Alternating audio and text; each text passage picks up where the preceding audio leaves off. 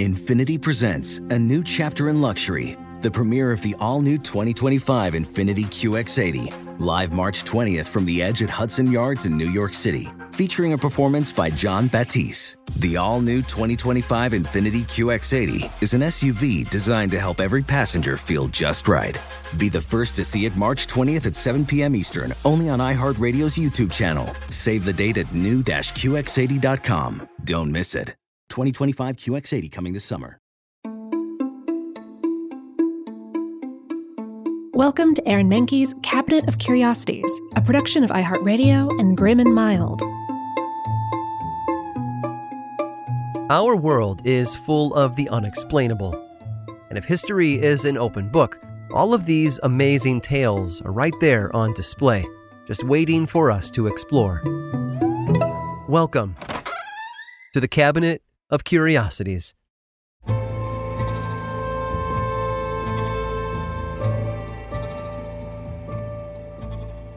Throughout history, wartime has brought countless innovations that have trickled down into our daily lives.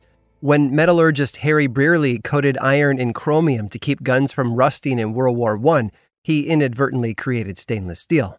Years later, Nestle used the same technology that made penicillin possible during World War II to bring its freeze dried coffee to store shelves everywhere.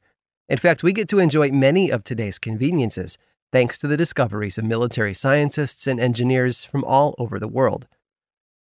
However, that door swings both ways. Quite a few civilian inventions have also gone on to revolutionize how wars are fought and won. For example, barbed wire was created to keep cattle from wandering off long before it was used to impede enemy movement. Cameras also made the jump from family portraits to the front lines during World War I when they were fastened to planes and used to gather photographs of enemy territories. In fact, one average citizen did quite a lot to change the face of war all on his own. During his 67 years on Earth, he became known as one of the most brilliant engineers in the world, drafting vehicle and weapon designs he expected to be used by the militaries of his time. His tank concept, for example, bore a cone shape and was made of wood. Inside, eight men would crank gears to turn the wheels, which would then carry them across the battlefield.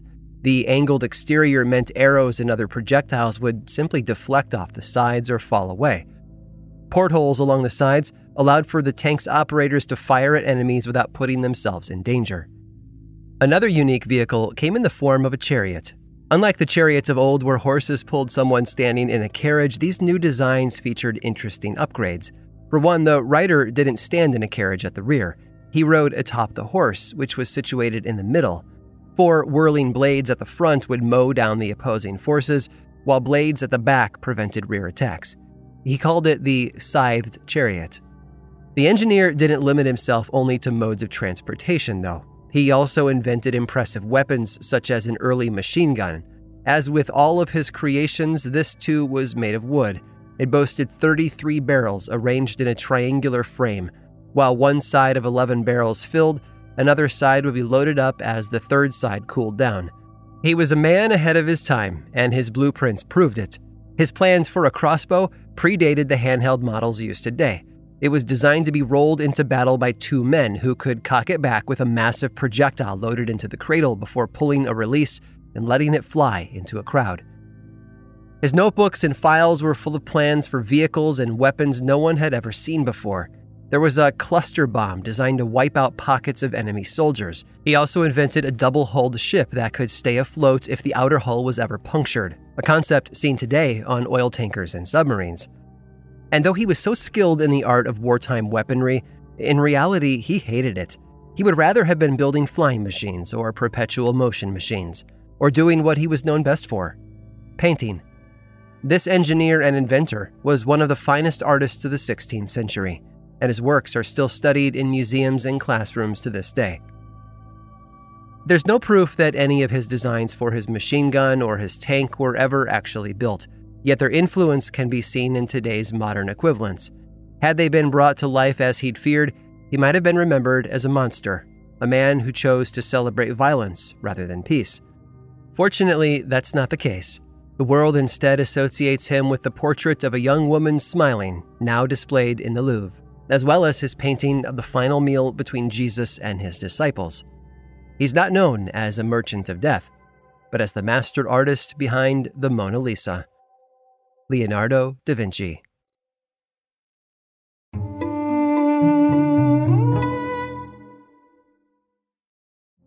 Witness the dawning of a new era in automotive luxury with a reveal unlike any other as Infiniti presents a new chapter in luxury, the premiere of the all new 2025 Infiniti QX80.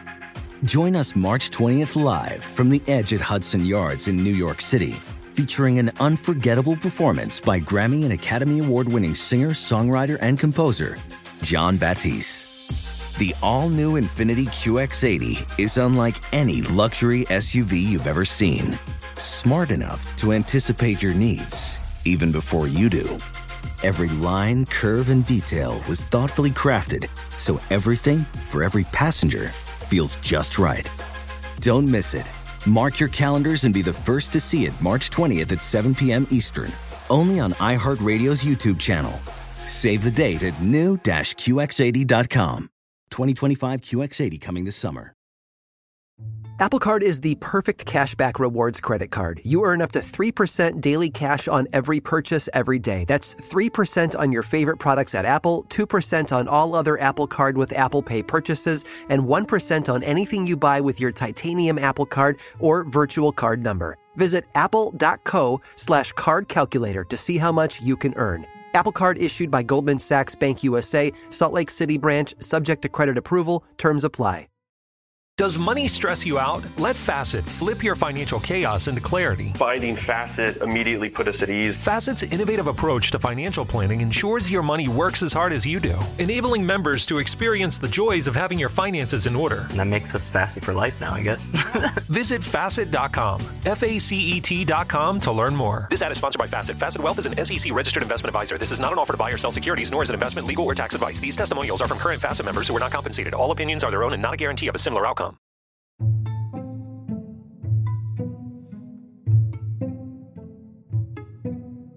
Eben paid for the tower himself. It wasn't really about him, though. No, the tower was a monument to the Viking explorer Leif Erikson. It wouldn't be strange to build a monument to the man. He had been celebrated in all kinds of ways since the year 1000, when he was sailing the Atlantic. The strange thing was where Eben built that. You see, the tower cast its long shadow over the Charles River, just inland from the city of Boston. What's even stranger is the huge inscription stretching across the front of the tower, saying that the land was discovered by Leif Erikson 1000 AD. But there's more. It says that at this very spot, in what is now Massachusetts, there was once a Viking city with docks and walls and dams that controlled the land stretching from Rhode Island to the south all the way up to St. Lawrence River up in Canada. Now, maybe this would have been safely ignored when Eben built the tower in 1889, but he wasn't a nobody. Quite the opposite, in fact. Eben Horsford was a retired Harvard professor, the dean of Harvard's Science School, and a very successful businessman. And what's more, he wasn't the only Bostonian who thought the city had once been the home of Vikings. Actually, he was riding on the coattails of some of Boston's most famous and most powerful 19th century citizens. It all started in the 1830s when Boston's famous poet Henry Wadsworth Longfellow had traveled to Denmark. Someone convinced him that Vikings had once landed in New England. When he got home to Boston, he retold that story to anyone who would listen. For years. By the 1870s, some of the most important New England gentry had hatched a plan to tell it to the world. They got together and decided to build a statue in Boston of Leif Erikson, and then they put the word out to raise the money. That's where Eben Horsford comes in. None of those Boston gentlemen would live to see just how deeply Eben fell in love with their plan, but fall he did. After their death, Eben Horsford carried their idea forward and put everything he had into the project. He built their statue of Leif Erikson in Boston, and you can still see it today, rising in the Back Bay neighborhood. After all, Eben was no stranger to building in Boston. He was part of the group that had planned for the defense of Boston Harbor during the Civil War. But he did a lot more, too. Eben was so convinced that he wrote seven books arguing that Leif Erikson had discovered Massachusetts before Columbus ever reached the hemisphere. Eben did his best to survey the land and thought that he found the spot where Leif Erikson's house had been. He had a plaque installed there. And then, in 1889, Eben built that tower on the Charles River. Like the other Bostonians before him, Eben was trying to convince the world that Boston was the place where America began, complete with its first white adventurers and even its first Christian bishop. It was, to put it mildly, all about putting people like him on a pedestal. Today we know that Leif Erikson actually landed much farther north, at L'Anse aux Meadows at the tip of Newfoundland. At the Canadian site, archaeologists have recently discovered and identified bronze cloak pins, iron nails, and rivets, and what may even be a kiln for smelting iron from bog ore. They are the kinds of things that Eben searched for all around Boston, but could never find. So it's a good thing that the message of all Eben's monuments has mostly been forgotten. After all, the story they're telling the history that they want to teach is just wrong. But despite all that, Eben Horsford's legacy is still influencing us today, and it keeps rising up in homes across America. Because despite being quite a bad historian, Eben was actually a great chemist.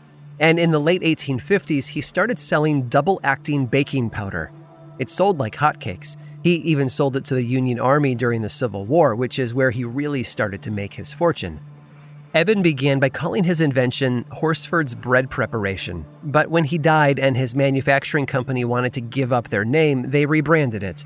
In fact, they named it after Eben's position at Harvard, where he was the Rumford Professor for Applied Sciences. Today, Eben's invention is still in stores, proudly declaring that it has been trusted since 1859.